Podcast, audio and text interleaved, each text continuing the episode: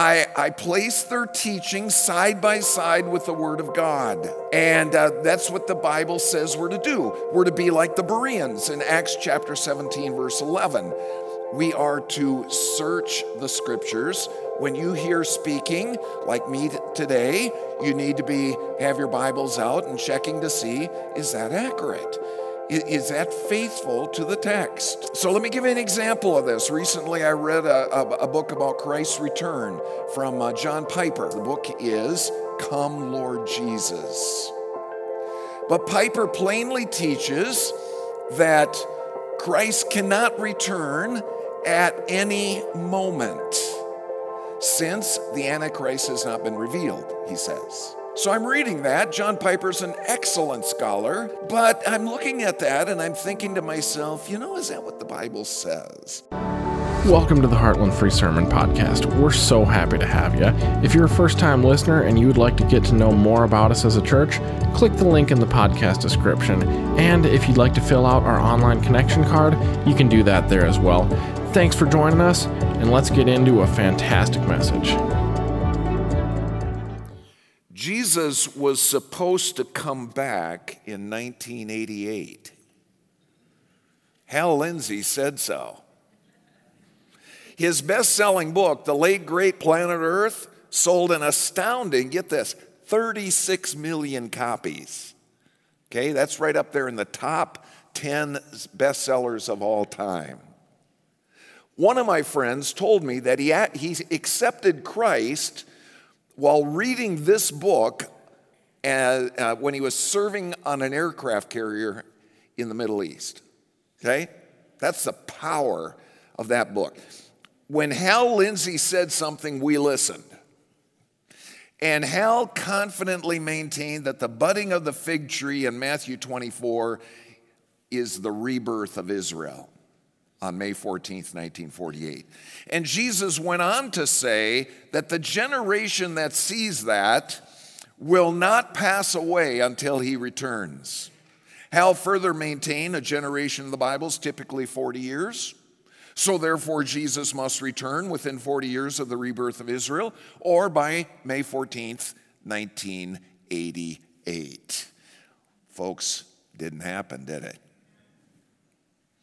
And Hal's prediction that the world would get worse and worse and worse, well, that didn't really happen either. I mean, eight, 1989, our bitter enemy, the Soviet Union, collapsed without a shot being fired. And the Berlin Wall came down. No one predicted that. The mighty Russian bear was on its knees. At the same time, there was a great movement to the Holy Spirit brewing in Boulder, Colorado, led by a football coach, Bill McCartney. And soon stadiums across our country were filled with men praising Jesus. 1997, over a million men gathered in Washington, D.C. for this massive spiritual revival. What on earth is God doing? Today, I want to remind you that God reigns over history. History takes a lot of twists and turns, and He will bring to pass His plan and His purposes in His timing. In the last 20 years, the pendulum has swung once again. A crescendo of moral darkness is looking more and more like the birth pains that Jesus prophesied in Matthew 24 8. I still believe Jesus will return in my lifetime. According to Revelation 13, at the end of the age will be marked by a one world government and a one world economy and a one world religion. And uh, we're racing toward that right now. I mean, we have the World Economic Forum, we have the Great Reset, we have wokeism that is just gone off the rails we're closer than ever before. But just when we think we have things figured out, the Lord has a way of surprising us. And that is what is happening here in 626 BC when all of the signs pointed to the imminent collapse of the Jewish nation. This is when the events of Second Chronicles 34 took place. The Jewish nation had just gone through 55 years of a very wicked king named Manasseh.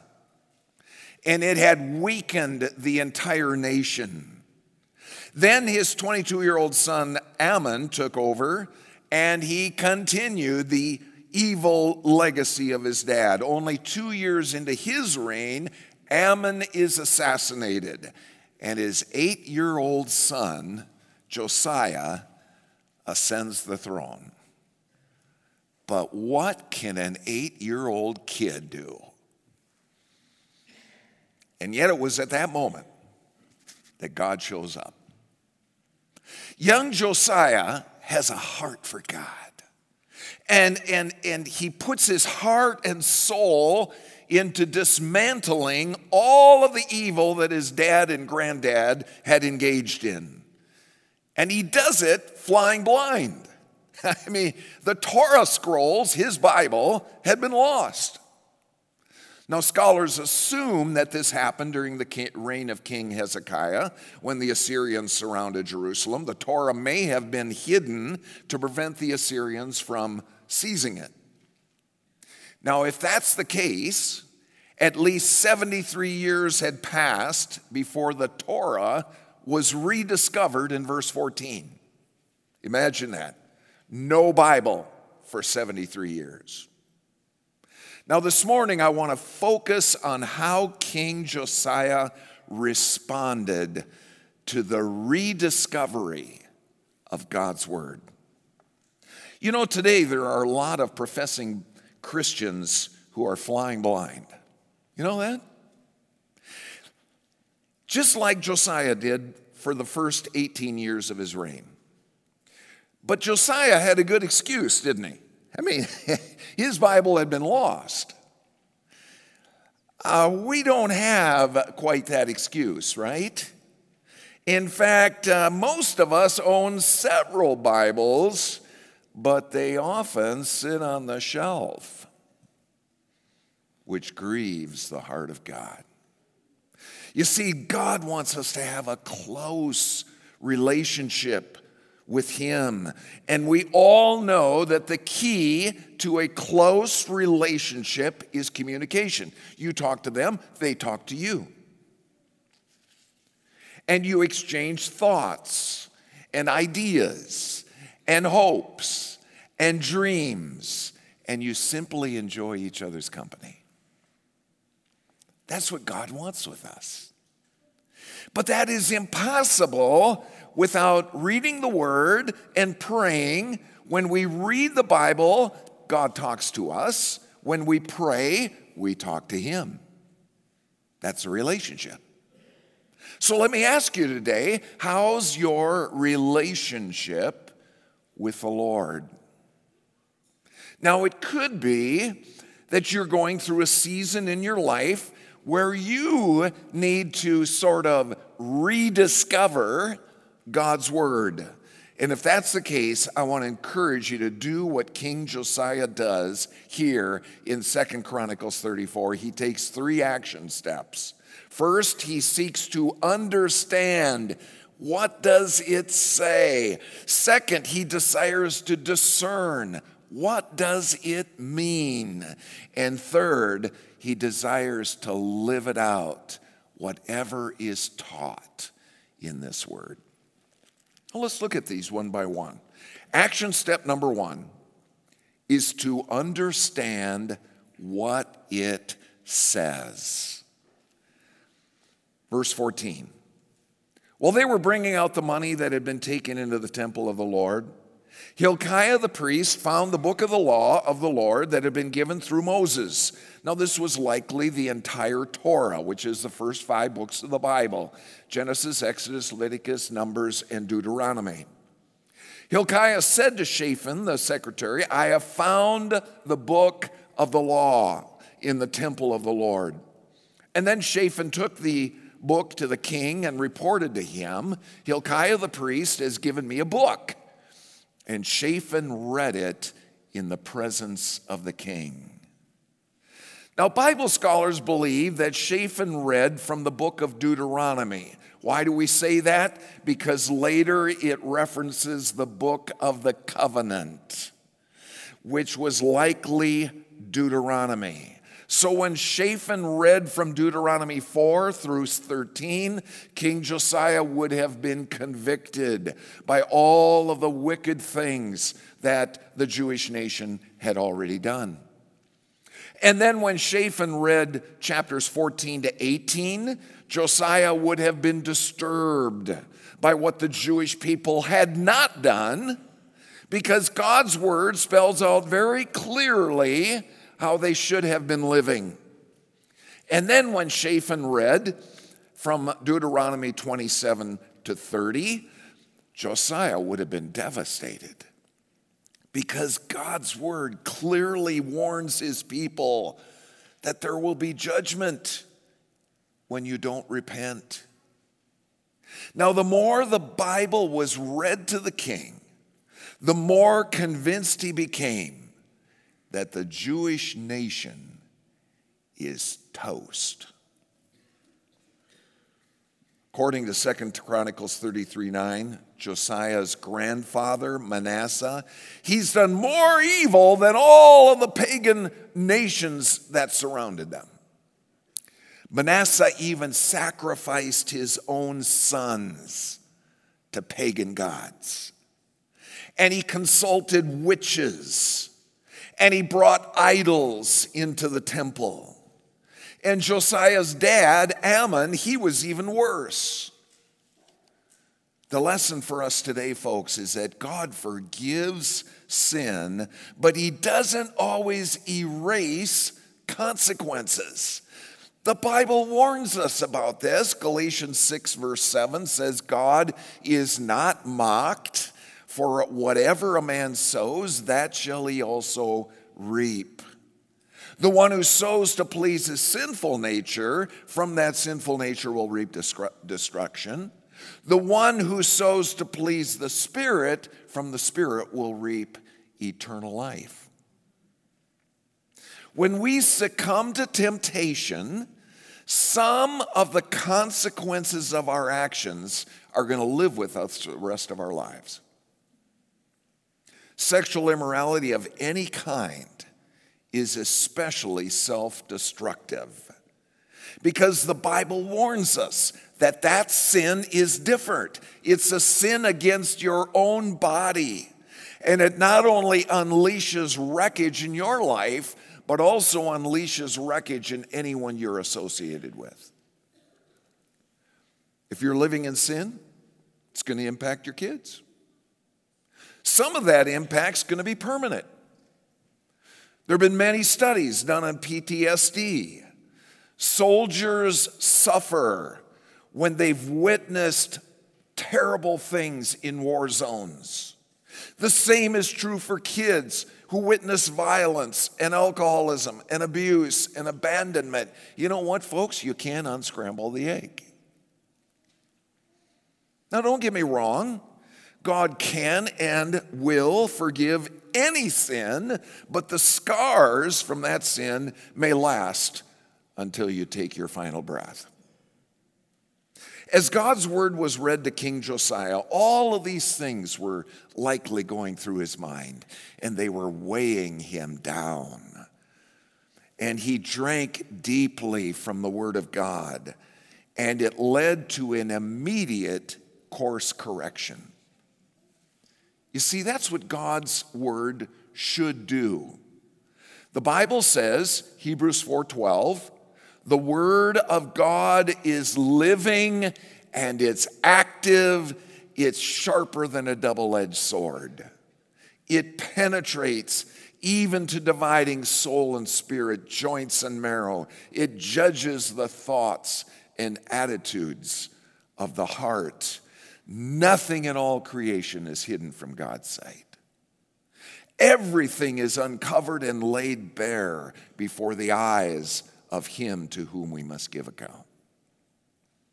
The first thing we should do as we sit down to read God's Word is to pray God speak to me. Let your word penetrate every part of my life. I want your thoughts to be my thoughts. I want your words to be my words. I want your actions to be my actions. Is that your heart's desire today? That's where Josiah was at. The first thing he wanted to do was understand exactly what God was saying to him.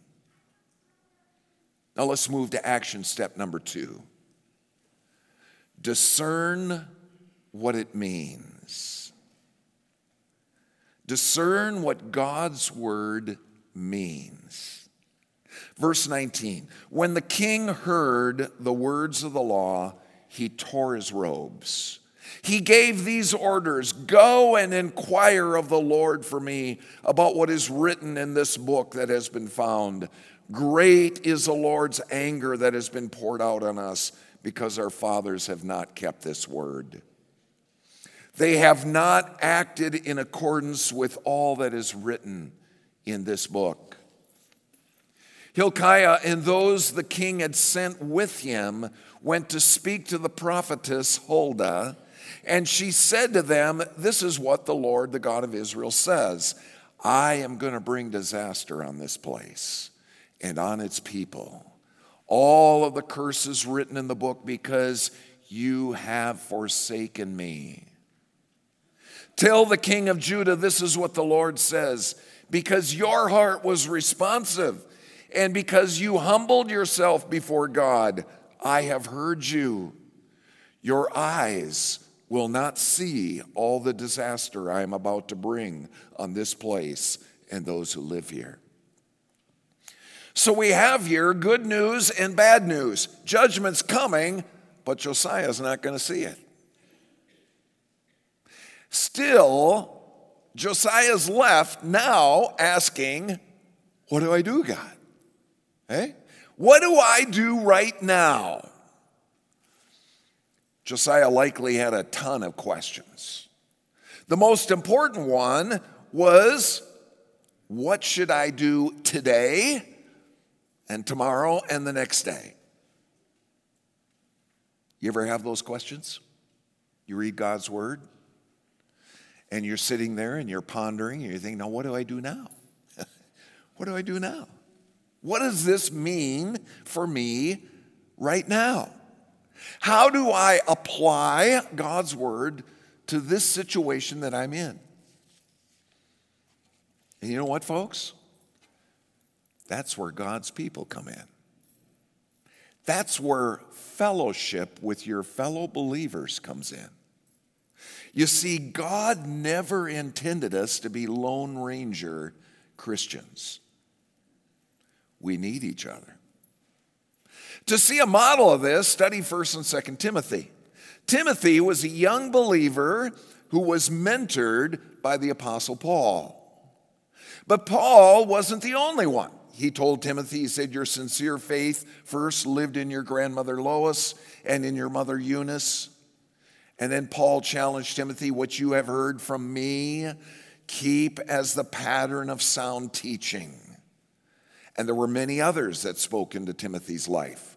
2 Timothy 2 2, the things you have heard me say in the presence of many witnesses, entrust to reliable men who will also be able, qualified to teach others.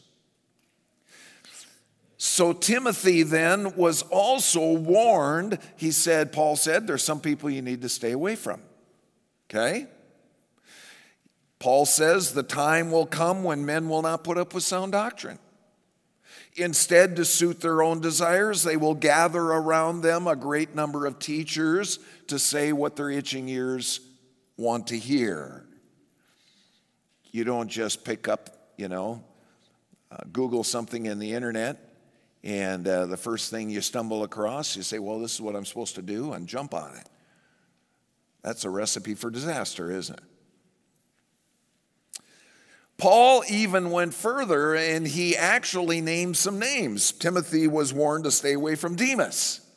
Oh, be careful of Demas. Why? Because he loves this world, Paul said.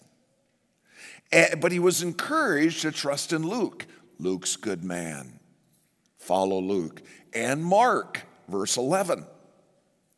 But stay away from Alexander the metalworker. He's bad news. Okay? So you see how Paul is coaching Timothy here.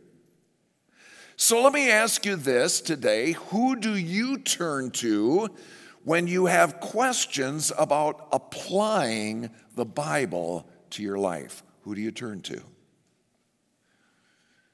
Now, as for me, I turn first to my wife. I do. She knows me best, she loves me, and she knows the Lord. And uh, she said right before uh, I came up, she said, I'm sitting on this side today because you don't always look at this side as much as you should do. Okay? You know what, folks? We all have blind spots, don't we? And so uh, you may not have noticed that, but I've been focusing a little bit more on this side today. Okay? You see how we need we need each other. We really do. We need each other because we all have blind spots, stuff you just don't see. Okay? I also turn to godly friends. I turn to my coworkers. We got a great staff. Uh, I turn to our elders, great men of God who are leading our church.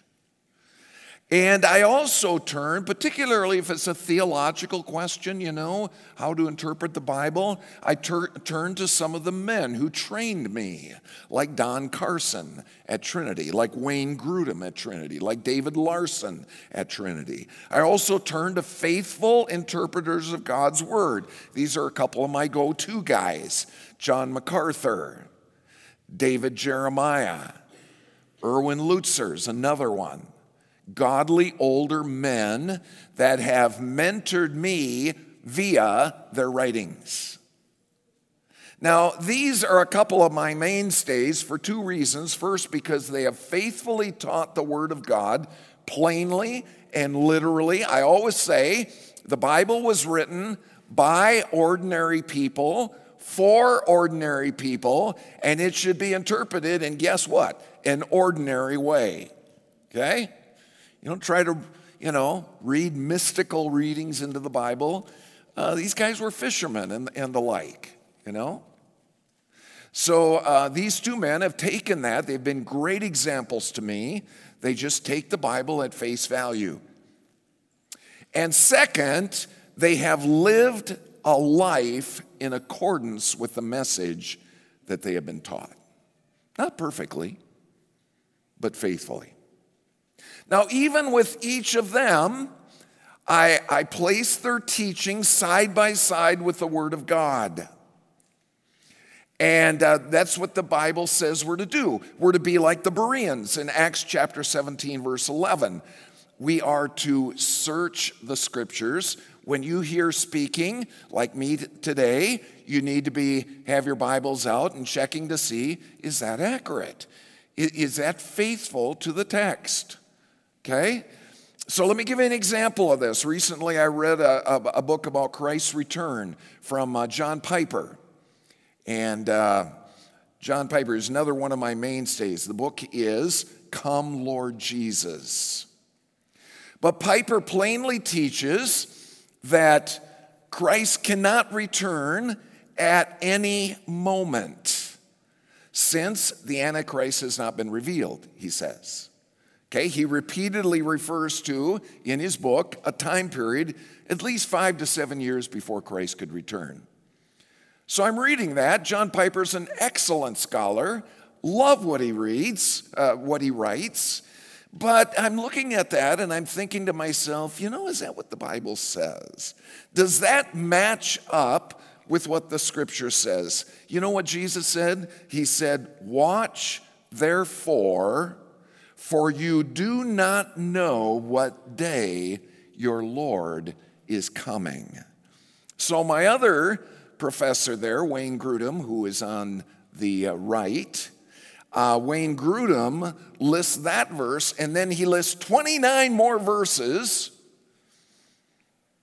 that point to an any moment return of Christ. He could come at any moment.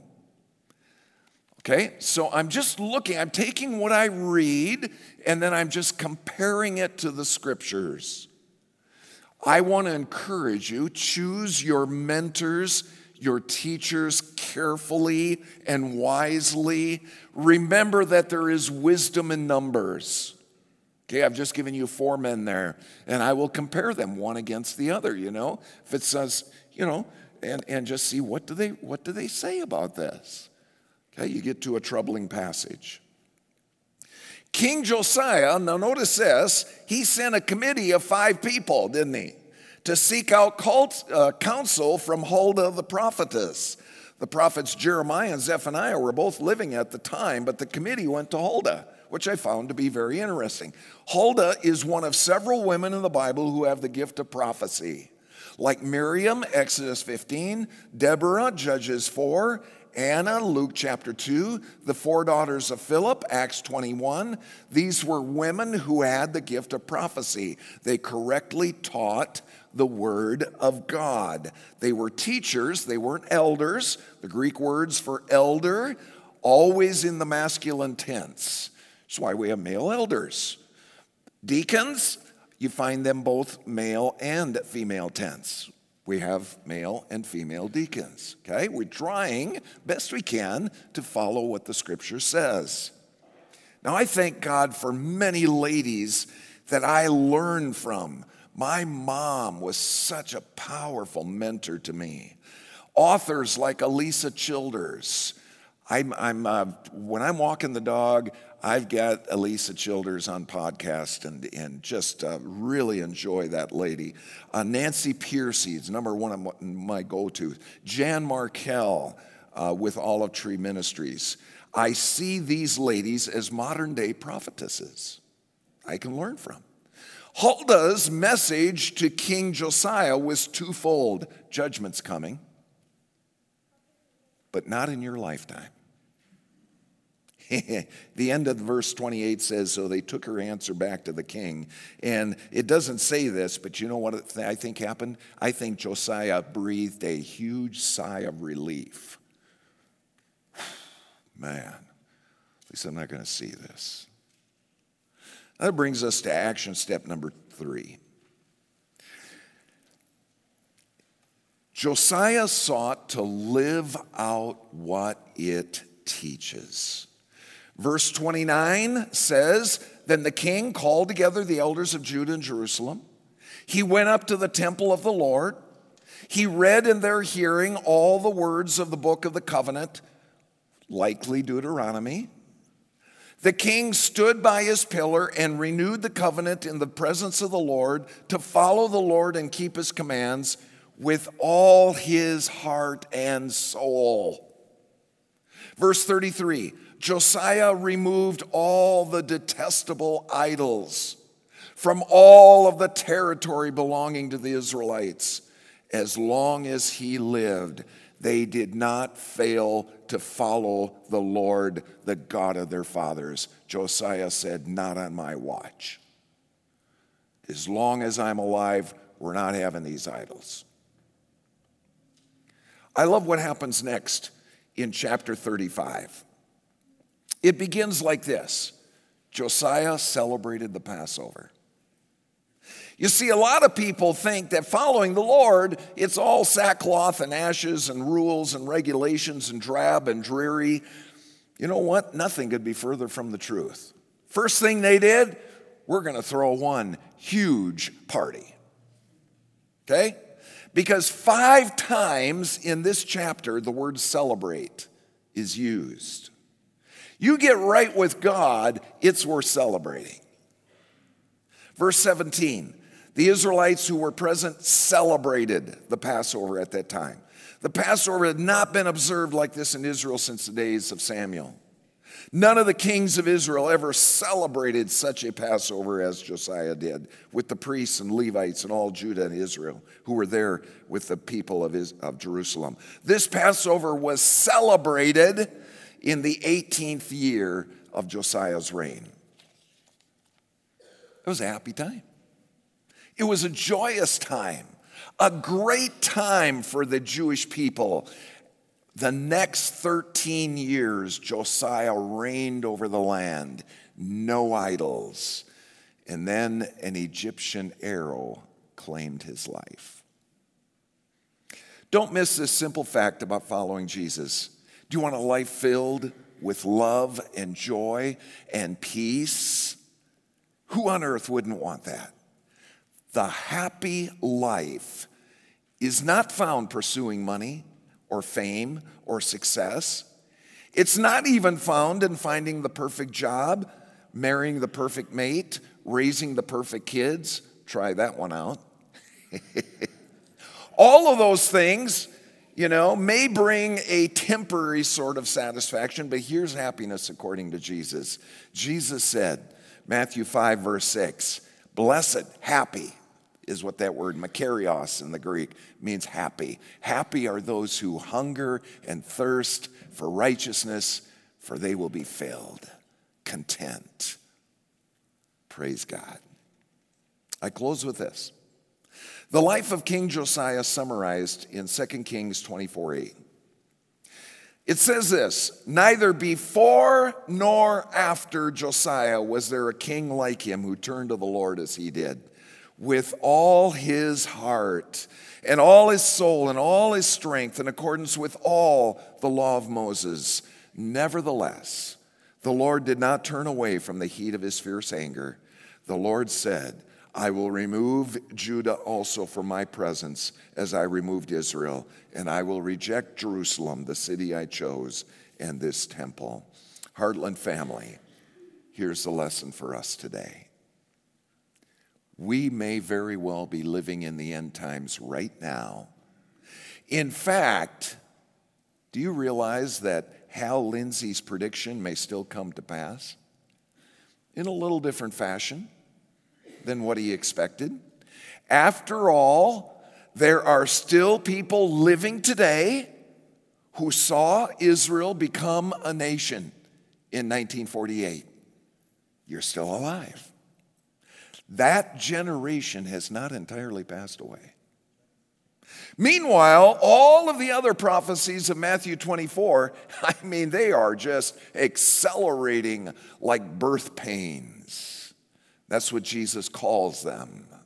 False teachers everywhere, unusual weather patterns, storms, hurricanes, tornadoes um, all of these earthquakes plaguing us.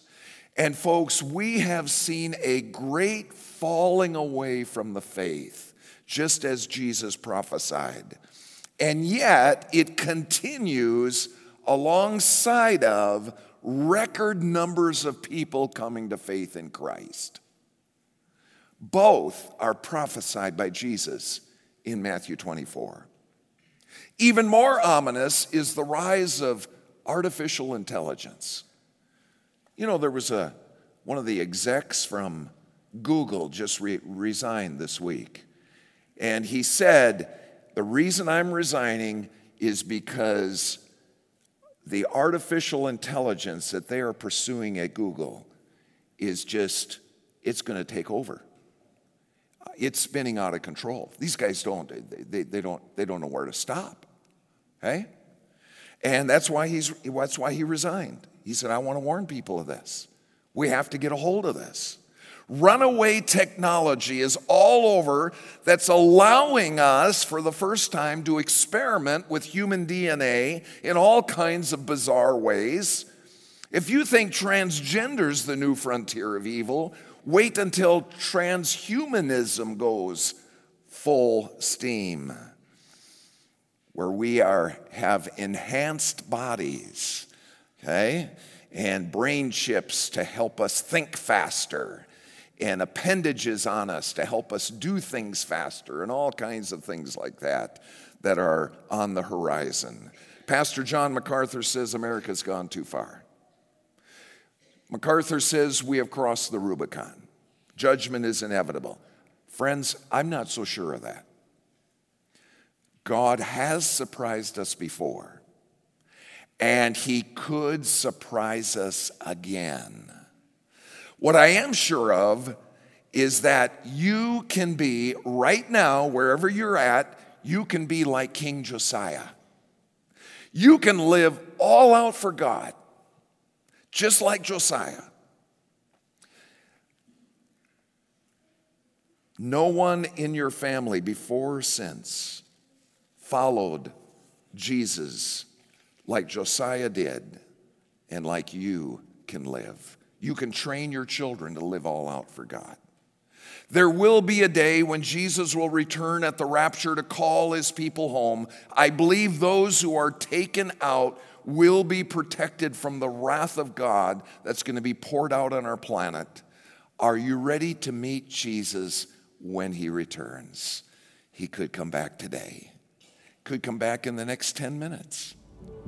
Are you ready?